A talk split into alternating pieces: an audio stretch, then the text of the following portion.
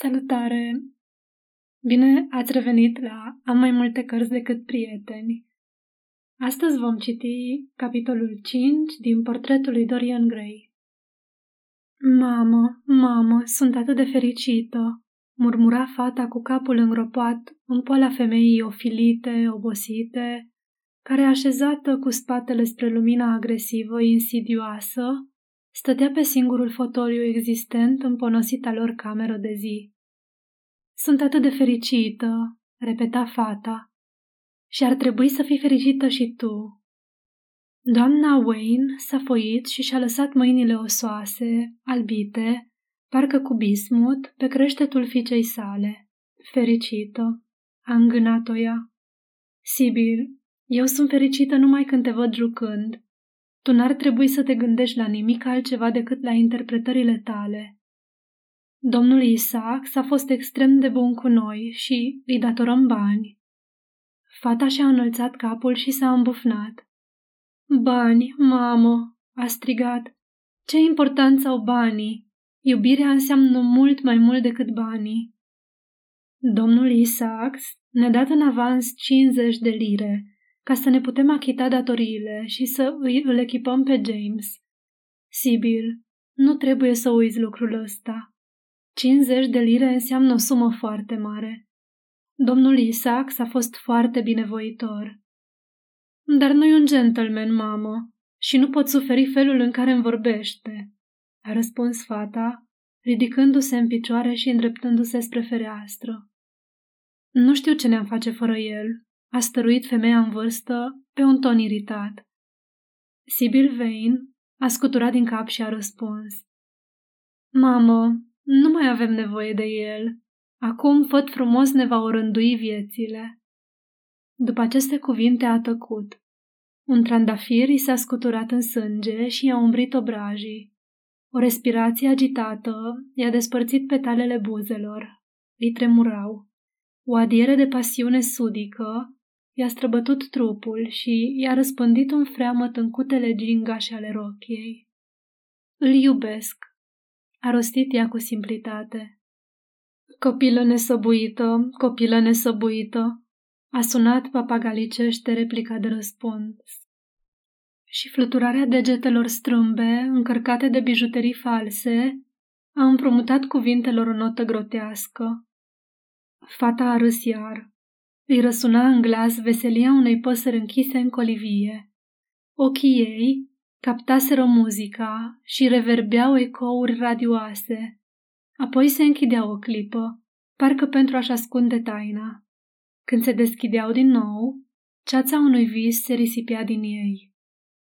Înțelepciunea cu buzele ei subțiri i-a grăit din fotoliul desfundat, i-a pomenit despre prudență, i-a citat din acea carte a lașității, al cărei autor mai muțărește numele bunului simț.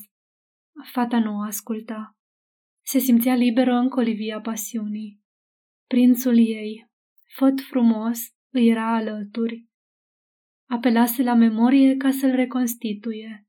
Își trimisese sufletul în căutarea lui și îl redobândise. Sărutările îi ardeau din nou buzele. Suflarea lui îi încălzea ploapele. Apoi, înțelepciunea și-a modificat pledoria și a vorbit despre iscodire și descoperire. S-ar putea ca tânărul acesta să fi fost bogat. În cazul ăsta, te puteai gândi la o căsătorie. În ghiocul urechii ei s-au spart valurile vicleniei omenești. În jurul fetei țâșniră săgețile istețimii. A văzut buzele subțiri mișcându-se și a zâmbit. La un moment dat a simțit nevoia să vorbească. Tăcerea încărcată de vorbe o tulbura. Mamă, mamă, a strigat. De ce oare mă iubește atât de mult? Eu una știu de ce îl iubesc. Îl iubesc pentru că e așa cum ar trebui să fie iubirea. Dar el ce vede la mine? Nu-l merit. Și totuși, nu știu cum să spun, Deși sunt mult mai prejos decât el, nu mă simt umilă. Mă simt mândră, foarte mândră. Mamă, și tu l-ai iubit pe tatăl meu așa cum îl iubesc eu pe făt frumos? Femeia în vârstă a pălit sub stratul de pudră ieftină care îi acoperea obrajii, iar buzele uscate i-au zvâgnit într-un spasm dureros. Sibyl a alergat la ea, i-a încolăcit gâtul cu brațele și a sărutat-o. Iartă-mă, mamă, știu că te doare să vorbești despre tata, dar te doare pentru că l-ai iubit atât de mult. Nu mai fi atât de tristă. Eu sunt azi la fel de fericită cum ai fost tu în urmă cu 20 de ani. Ah, dăm voie să fiu fericită pe vecie. Copila mea, ești mult prea tânără ca să te gândești la dragoste. Și apoi, ce știi tu despre tânărul ăsta? Nu-i cunoști nici măcar numele. Întreaga poveste e inoportună și trebuie să spun că, acum, când James pleacă în Australia și eu am atâtea pe cap, ar trebui să fii mai chipzuită. Totuși, așa cum am mai spus, dacă e bogat... Ah, mamă, mamă, dăm voie să fiu fericită. Doamna Wayne a privit-o lung, apoi cu unul dintre gesturile acele artificiale, teatrale, care la actori ajung să fie o a doua natură, a strâns-o în brațe. În clipa aceea s-a deschis ușa și a intrat un tânăr cu păr castaniu, aspru. Era îndesat la trup, cu mâini și picioare mari, se mișca stângaci. Nu era nici pe departe atât de fin cizelat ca sora lui. Ar fi fost greu să ghicești că e vorba de o rudă atât de apropiată. Doamna Wayne și-a fixat privirea asupra lui și a surâs mai intens. În mintea ei, îi acorda fiului demnitatea publicului. Simțea că alcătuiește un tablou interesant. Sibil, cred că ai putea să păstrezi câteva sărutări și pentru mine, i s-a adresat băiatul cu un bombănit vesel. Vai, Jim, dar ție nu-ți place să fii sărutat. Tu ești un urs morocănos. A alergat la el și l-a îmbrățișat. James Wayne și-a privit sora cu tandrețe. Sibyl, aș dori să facem o plimbare împreună. Nu cred că o să mai revăd vreodată Londra asta odioasă. Sunt sigur că nu doresc. Fiule, nu rosti cuvinte atât de îngrozitoare, a murmurat doamna Wayne, luând, cu un oftat, o rochie de teatru vulgară și începând să o cârpească. Era puțin dezamăgită că băiatul nu se alăturase grupului lor. Asta ar fi intensificat pitorescul teatral al tabloului. De ce, mamă? Spun ce gândesc. Mă îndurerezi, fiule. Eu am încredere că ai să te întorci din Australia într-o situație prosperă. Bănuiesc că în colonii nu există o societate aleasă.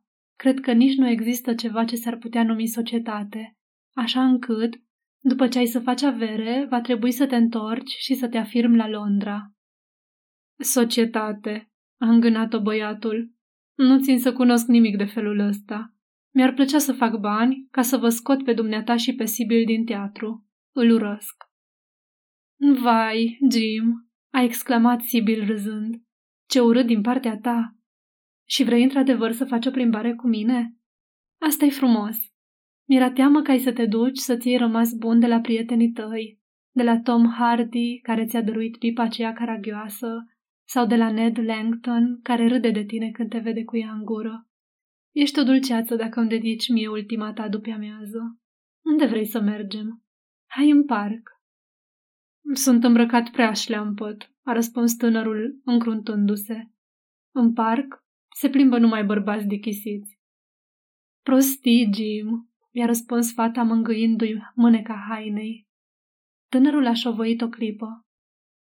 Foarte bine, a spus în cele din urmă, dar nu lungi prea mult cu îmbrăcatul. Fata a ieșit pe ușă dansând. Putea fi auzită cântând în timp ce alerga pe trepte. Picioarele ei mici le păcăneau deasupra capetelor. Băiatul a străbătut de două-trei ori camera în sus și în jos. Pe urmă s-a întors spre tăcuta siluetă din fotoliu. Mamă, lucrurile mele sunt toate gata? Totul e gata, James, i-a răspuns fără să-și mute privirea de la ce lucra. În ultimele luni se simțea stânjenită când se găsea singură cu fiul ăsta dur și grav al ei. Firea ei tainică, lipsită de profunzimi, se simțea tulburată de câte ori li se întâlneau privirile. Se întreba dacă băiatul o fi bănuind ceva. Tăcerea care a urmat, întrucât el nu a mai adăugat nimic, a devenit insuportabilă. Bătrâna a început să se plângă. Femeile se apără atacând, la fel cum atacă prin capitulări subite și stranii. James, în legătură cu viața ta pe mare, sper că o să-ți placă. Nu uita că a fost alegerea ta. Ai fi putut să intri într-un birou de avocatură. Avocații sunt o clasă respectabilă și au foarte des masa cu cele mai bune familii. Detest birourile și detest pe funcționari. Da, ai dreptate, mi-am ales singur calea. Tot ce vreau să-ți cer este să veghezi asupra lui Sibyl. Nu lăsa pe nimeni să-i facă vreun rău. Mamă, trebuie să ai grijă de ea. James, vorbești foarte bizar. Bineînțeles că am grijă de Sibyl. Am auzit că e un gentleman care vine seară de seară la teatru și se duce apoi în culise să stea de vorbă cu ea. E adevărat? Ce-i cu el? James, vorbești despre lucruri pe care nu le înțelegi. În profesiunea noastră se obișnuiește să ni se acorde o atenție deosebită sub formă de omagii. Eu însă, la vremea mea, primeam numeroase buchete de flori. Asta se întâmpla când arta actoricească era pe deplin înțeleasă. Cât despre Sibyl, la ora actuală nu știu dacă înflăcărarea ei e serioasă sau nu. Însă, fără îndoială, tânărul în chestiune e un gentleman desăvârșit. Față de mine e întotdeauna extrem de politicos. Pe deasupra pare să fie bogat și florile pe care le trimite sunt superbe. Și totuși, nu-i cunoști numele, a replicat băiatul cu doritate. Nu, a răspuns maică sa cu o mână placidă. Încă nu și-a dezvăluit numele real, ceea ce găsesc că e o atitudine foarte romantică. Probabil că face parte din aristocrație. James Wayne și-a mușcat buzele. Mamă, Sibyl, veghează asupra ei, i-a strigat. Fiule, mă deprimi. Sibyl e permanent supravegheată de mine. Desigur, dacă domnul ăsta e bogat, nu văd niciun motiv pentru care să nu contracteze o alianță cu el. Sunt convinsă că e un aristocrat. Trebuie să recunosc că întrunește toate însușirile aristocratului. S-ar putea să fie o partidă strălucită pentru Sibyl. Ar alcătui împreună un cuplu splendid și frumusețea lui fizică e absolut remarcabilă. Toată lumea e de acord. Băiatul a bombănit ceva ca pentru el însuși și a bătut darabana în geam, cu degetele lui grosolane. Tocmai se întorcea să spună ceva, când s-a deschis ușa și Sibil a năvălit înăuntru. Ce mutre serioase aveți amândoi!" a exclamat. Ce s-a întâmplat?" Nimic," a răspuns el. Cred că din când în când trebuie să mai fim și serioși. La revedere, mamă. O să iau cina la ora cinci. Totul e împachetat în afară de cămăș, așa că nu trebuie să-ți faci griji. La revedere, fiule, i-a răspuns ea cu o plecăciune de o măreție forțată. Era foarte necăjită din pricina tonului pe care l adoptase față de ea și, în expresia feței lui, era ceva care o speria. Sărută-mă, mamă, i-a cerut fata. Buzele ei, ca petalele de floare, au atins obrazul ofilit și au topit răceala. Copila mea, copila mea, a strigat doamna Wayne, privind spre tavan ca spre o galerie imaginară. Vino, Sibyl, a chemat-o fratele ei cu nerăbdare. Nu putea suferi pozele afectate ale mamei lui. Au ieșit în lumina soarelui care pâlpâia suflată de vânt și au pornit în jos pe urăcioasa Euston Road. Trecătorii priveau mirați la băiatul bosunflat și greoi, îmbrăcat în haine ieftine, care nu stăteau bine pe el, însoțit de o fată atât de grațioasă, cu o înfățișare atât de rafinată. Părea un grădinar necioplit care însoțea un trandafir. Se încrunta uneori când întâlnea privirea iscoditoare a vreunei persoane străine. Simțea în fața privirilor celorlalți aceeași ostilitate pe care genile o cunosc târziu, la bătrânețe, și care e permanentă în cazul oamenilor de rând. Sibyl însă nu era conștientă de efectul pe care îl producea. Iubirea îi tremura în râsul de pe buze. Se gândea la făt frumos și, ca să se poată gândi mai bine, nu vorbea despre el, ci îi pălăvrăgea despre vaporul cu care urma să plece Jim, despre aurul pe care cu siguranță avea să-l găsească, despre superba moștenitoare căreia urma să-i salveze viața, smulgând-o din mâinile ticăloase ale unor bandiți înveșmântați în cămăși roșii, că doar nu o să rămână marinar pe vas sau supraveghetor de cargo sau ce mai fi. O, oh, nu! Viața de marinar era groaznică. Imaginează cum e să fii închis într-un vapor oribil, să te lupți cu valurile dușmănoase, cocoșate, care încearcă să pătrundă înăuntru, cuvânturi viforoase care doboară catargul și sfâșie pânzele în panglici lungi care se zbat gomotos. Nu, el trebuia să părăsească vasul de îndată ce ajungea la Melbourne, să-și ia un politicos rămas bun de la capitan și să plece de îndată spre ținuturile aurifere. În mai puțin de o săptămână o să găsească o pepită, cea mai mare bucată de aur pur care a fost descoperită vreodată, și o să aducă pe coastă într-un camion păzit de șase polițiști călare. Bandiții adăpostiți în pădure o să încerce de trei ori să-i atace și el îi va înfrânge cu multă vărsare de sânge. Ah, nu, nu trebuia să se ducă în ținuturile cu zăcăminte de aur. Acestea erau locuri înfiorătoare, unde oamenii se îmbătau și se împușcau unii pe alții, în cârcium și vorbeau urât. Nu, el trebuia să se facă fermier, cu crescătorie de oi, și într-o seară, în timp ce se întorcea acasă călare, avea să vadă cum o frumoasă moștenitoare era răpită de un bandit, călare pe un cal negru, iar el îl va urmări și o va salva. Firește, moștenitoarea o să se îndrăgostească de el și el de ea, și o să se căsătorească și o să se întoarcă și o să locuiască la Londra într-o casă imensă. Da, îl așteptau întâmplări minunate, dar va trebui să fie foarte bun și să nu-și iasă din fire și să nu cheltuiască banii nechipzuit. Nu era decât cu un an mai mare decât el, dar cunoștea mult mai bine viața. De asemenea, va trebui să-i scrie regulat, la fiecare trimitere de poștă, și să nu neglijeze să-și spună rugăciunile în fiecare seară înainte de culcare. Dumnezeu e foarte bun și o să vegheze asupra lui și ea o să se roage pentru el iar peste câțiva ani se va întoarce bogat și fericit. Băiatul o asculta moroconos și nu-i răspundea un cuvânt. Îl durea inima că își părăsește căminul. Dar nu numai asta era pricina mohorelii și îmbufnării lui. Cu toate că era lipsit de experiență, avea un acut simț al primejdiei care o pândea pe ea.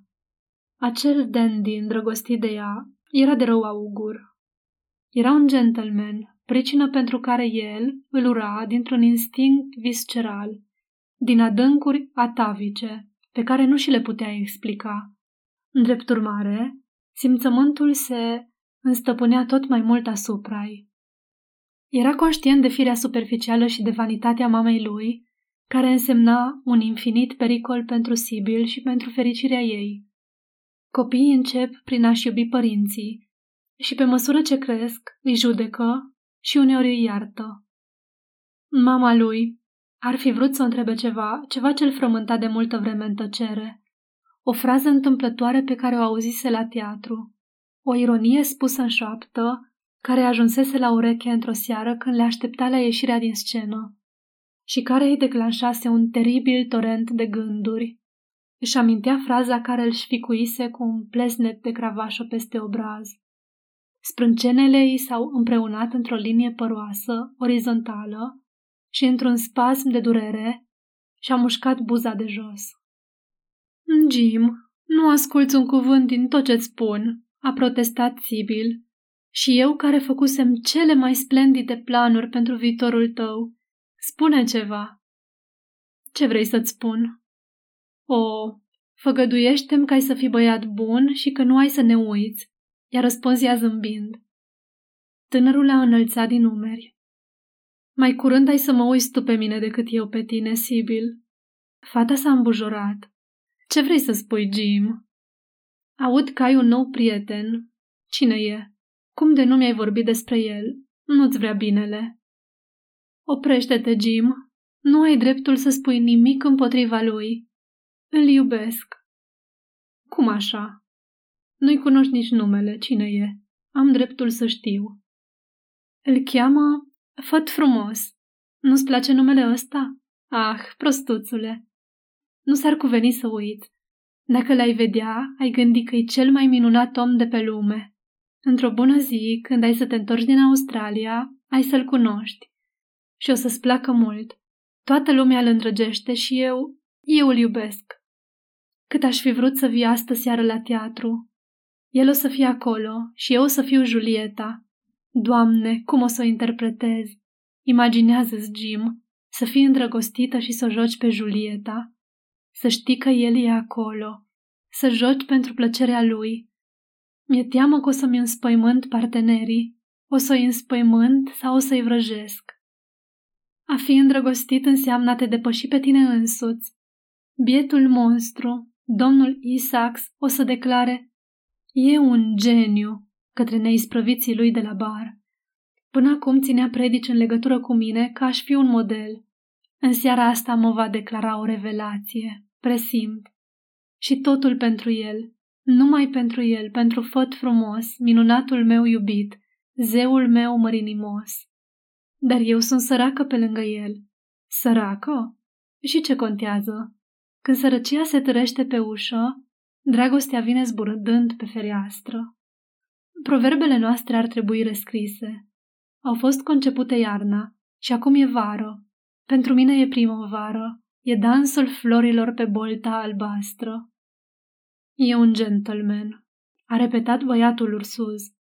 E un prinț, a strigat ea melodios. Ce vrei mai mult? Dorește să-i fii sclavă.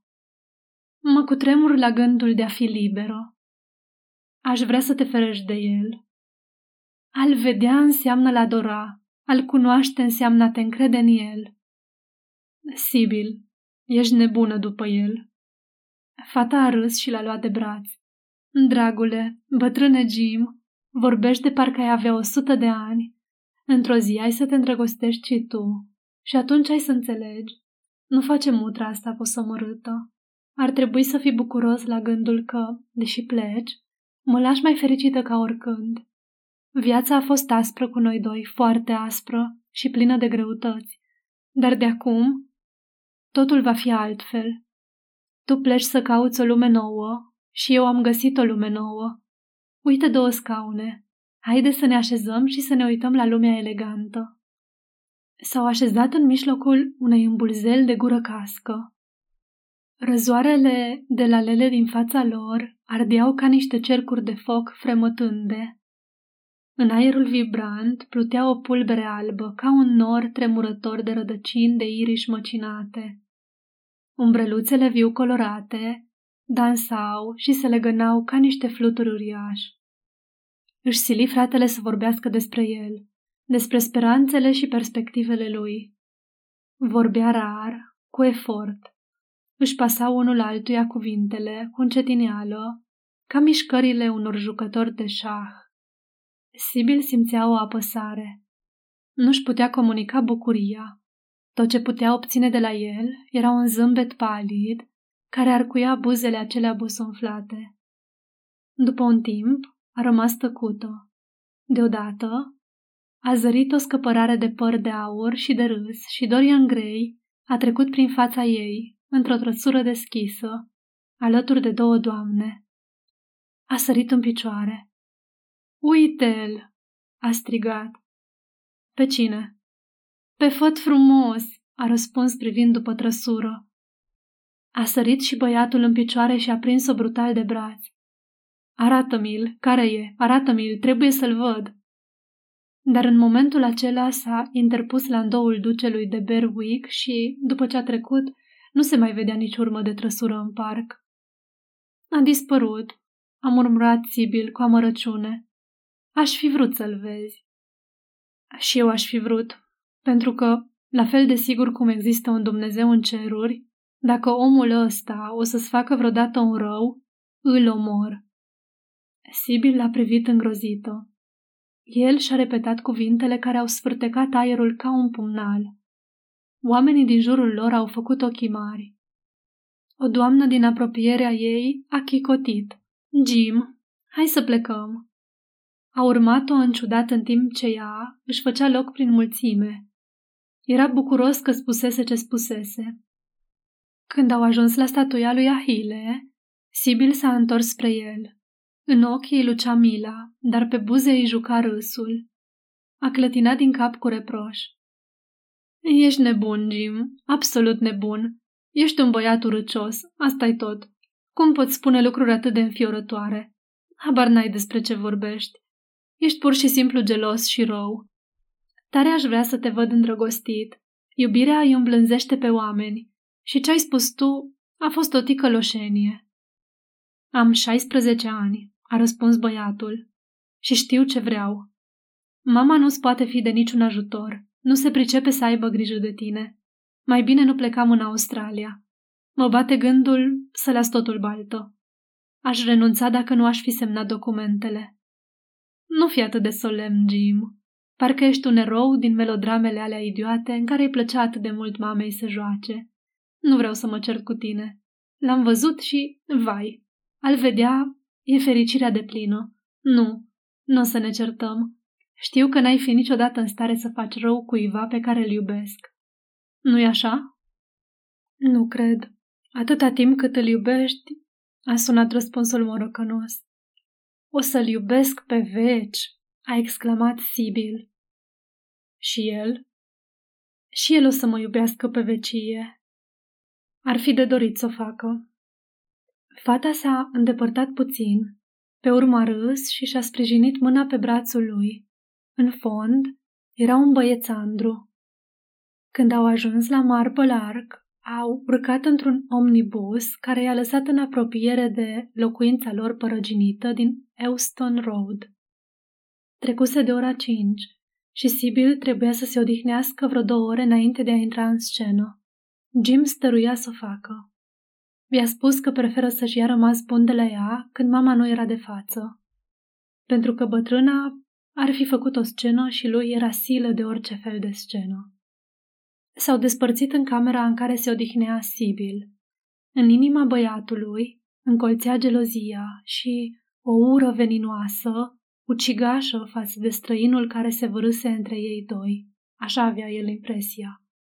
Dar când i-a simțit brațele în jurul gâtului și degetele ei i-au ciufulit părul, s-a îmbunat și a sărutat-o cu adâncă afecțiune.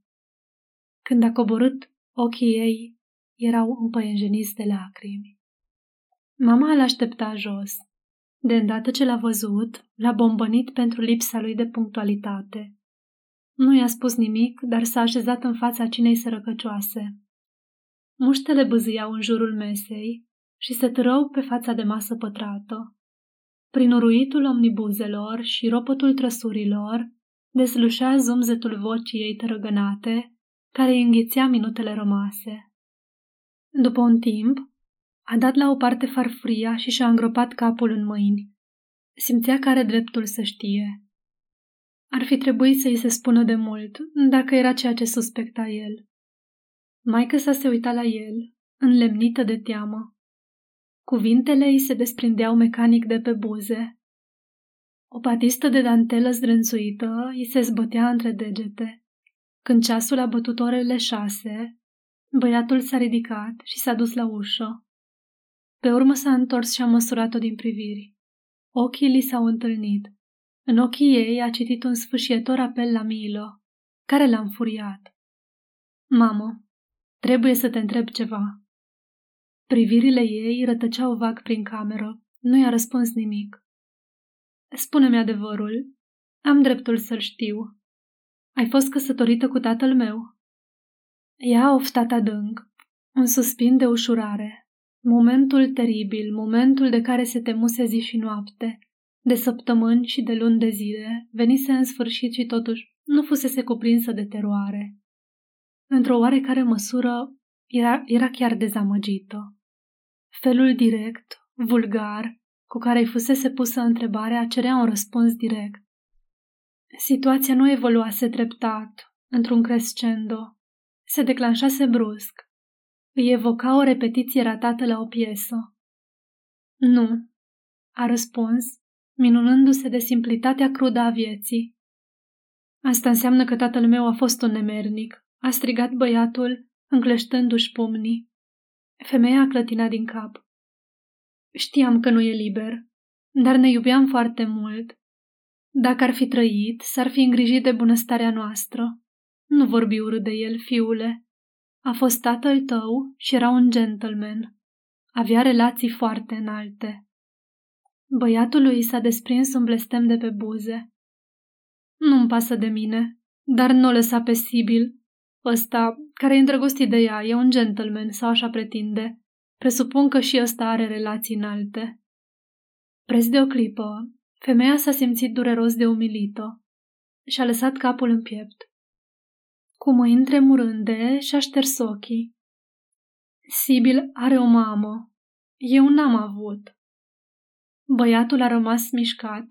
S-a apropiat de ea, s-a plecat și a sărutat-o.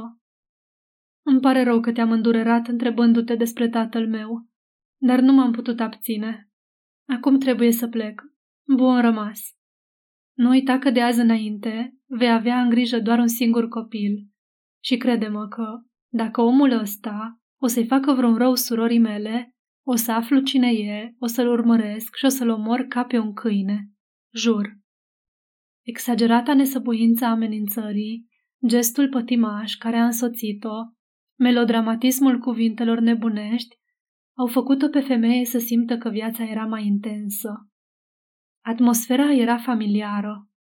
A respirat mai liber și pentru prima oară de multe luni încoace și-a admirat fiul. I-ar fi plăcut ca scena să se consume la aceeași scară emoțională, dar el i-a tăiat-o scurt. Trebuiau coborâte geamantanele, găsite fularele. Îngrijitorul casei ieșea și intra într-una. A urmat târguiala cu vizitiul. Momentul culminant se pierdea în detalii triviale. Cuprinsă de un nou sentiment de dezamăgire, și-a fluturat la fereastră Batista zdrențuită, în timp ce își vedea fiul îndepărtându-se. Era conștientă că se irosise o mare ocazie. S-a consolat, declarându-i fiicei ei cât de pustie va fi viața acum, când nu avea în grijă decât un singur copil. Reținuse această frază, îi plăcuse. Despre amenințare n-a scos o vorbă. Fusese rostită cu patos și dramatism. Simțea că într-o bună zi avea să se amuze pe chestia asta.